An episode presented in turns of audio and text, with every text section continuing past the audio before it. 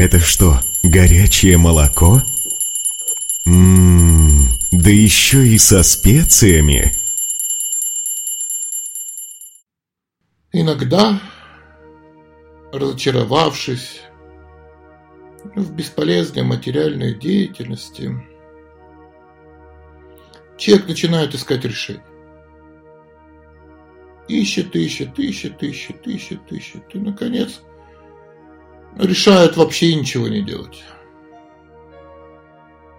Причем начинают гордо называть это именно духовной деятельностью. Думая, что если материализм – это активная деятельность, то духовность – это бездеятельность. Но это стандартное заблуждение.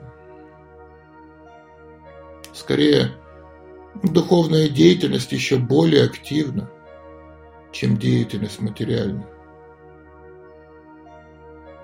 Ведь у духовного человека появляется миссия, появляется цель, появляется ясное понимание смысла жизни.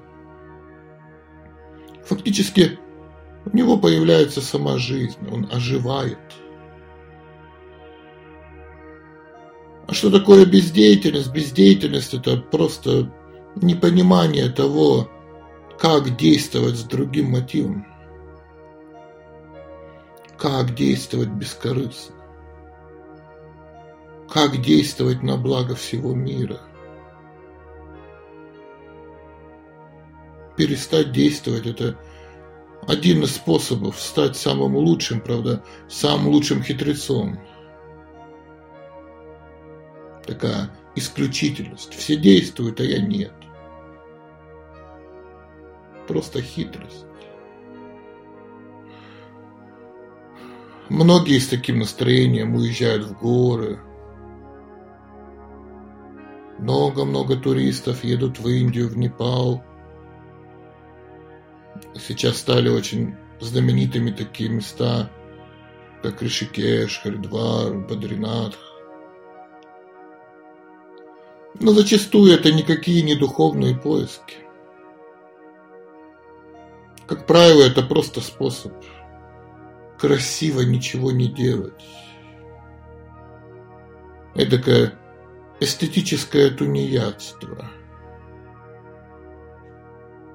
Красиво, да, но бессмысленно.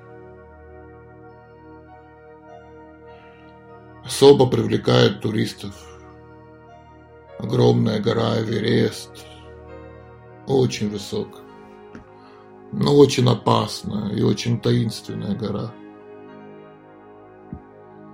Проводники рассказывают, что на ней нельзя оставаться на ночь, иначе вернуться назад будет очень сложно. Эта мистическая гора так просто никого не отпускает. Кто-то умирает от сердечного приступа, но большинство попадает под воздействие тонких живых существ. Так что надо помнить о том, что высокие горы так же опасны, как и глубокие пещеры, и там и там живут вредные живые существа. Даже в подвал нашего дома без необходимости лучше не спускаться, особенно ночью. И забраться на самую высокую гору – это не способ возвысить свое сознание. Скорее, это способ возвыситься над другими, почувствовать свою исключительность, почувствовать свое превосходство. Какой вообще смысл покорять горы, когда ты не можешь покорить гордыню, свою собственную гордыню? Гору своей собственной гордыни.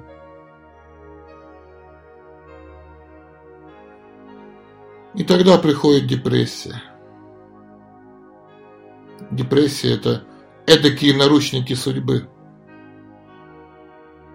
Нас останавливает судьба, чтобы мы не причинили много горя. Ведь в нашем уме начинают жить привидения тех, кто нас обидел. И, как говорят мудрецы, ум превращается в морг. Нельзя хранить в уме трупы обидевших нас людей, они уже давно изменились, умерли. Они уже другие, а мы их храним старыми, такими, как мы их запомнили.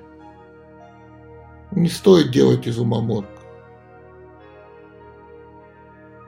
В таком состоянии человек вроде бы прощает, но все равно помнит всех тех, кого он простил.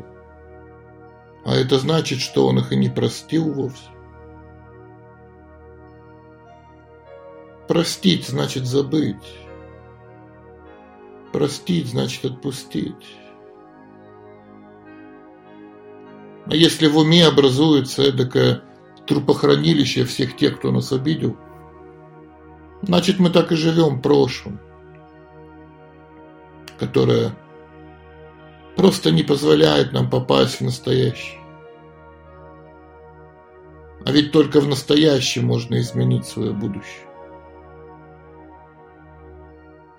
Настоящее – это то место, где мы перестаем думать о прошлых обидах, где мы успокаиваемся, где мы наконец-то понимаем, что надо идти дальше. Вот такие чудеса происходят в нашем сознании. Если человек много думает о верности, значит он планирует измену. Чтобы быть верным, не надо думать о верности. Надо просто быть верным. Если человек думает о верности, говорит о верности, наблюдает за верностью окружающих, это просто косвенные размышления над изменой. Ведь измена – это другая сторона верности. Истинно верный человек не думает о верности, он просто живет как верный человек. Так если мы научились ходить, то мы не думаем о том, как сейчас правильно наступить на асфальт, как наступить правой ногой, как теперь наступить левой, как опять правой, как опять левой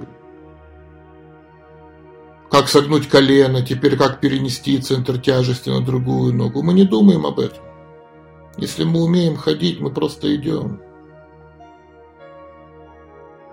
Это и есть культура. И тот, кто стал культурным, просто ведет себя культурно, а не думает о культуре. Не наблюдает за тем, насколько культурны окружающие. Ведь такое наблюдение просто попытка самому перестать быть культурным. Оправдать себя. Ну, раз они так себя ведут, то я тоже буду поступать, как хочу.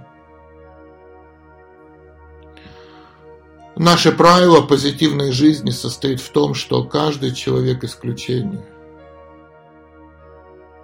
И каждый человек видит то, что он из себя представляет. Пустой человек видит в окружающих свою собственную пустоту. А духовный человек видит в окружающих задатки духовности. Когда сам растешь, то и все вокруг тоже меняется, и люди вокруг тоже меняются, и все растут. Вот это настоящее счастье, оно проявляется из синергии, когда мы способны оценить наши отличия – и взаимодействовать на основе наших отличий. Сила разума состоит в том, чтобы ценить даже неправильные мнения, желать выслушивать, понять, как такое мнение сформировалось и каково его место в нашей жизни. Фактически любой конфликт – это Непростое недопонимание – это стойкое нежелание понять друг друга. Если мы готовы понять друг друга, то конфликта быть не может. Так что нет конфликтов самих по себе. Есть гордыня, не позволяющая прислушиваться к мнению другого человека. Может быть, нам стоит понять только одну простую вещь. Источником чего мы хотим стать? Если источником счастья, то надо активно делать все, чтобы другие стали счастливыми, чтобы окружающие стали счастливыми. Если мы хотим стать источником страданий, то можно просто продолжать жить так, как мы сейчас живем. Вот и весь выбор, который мы должны с вами сделать. Это великая развилка судьбы, которая определяет наше будущее. Причем, возможно, наше вечное будущее.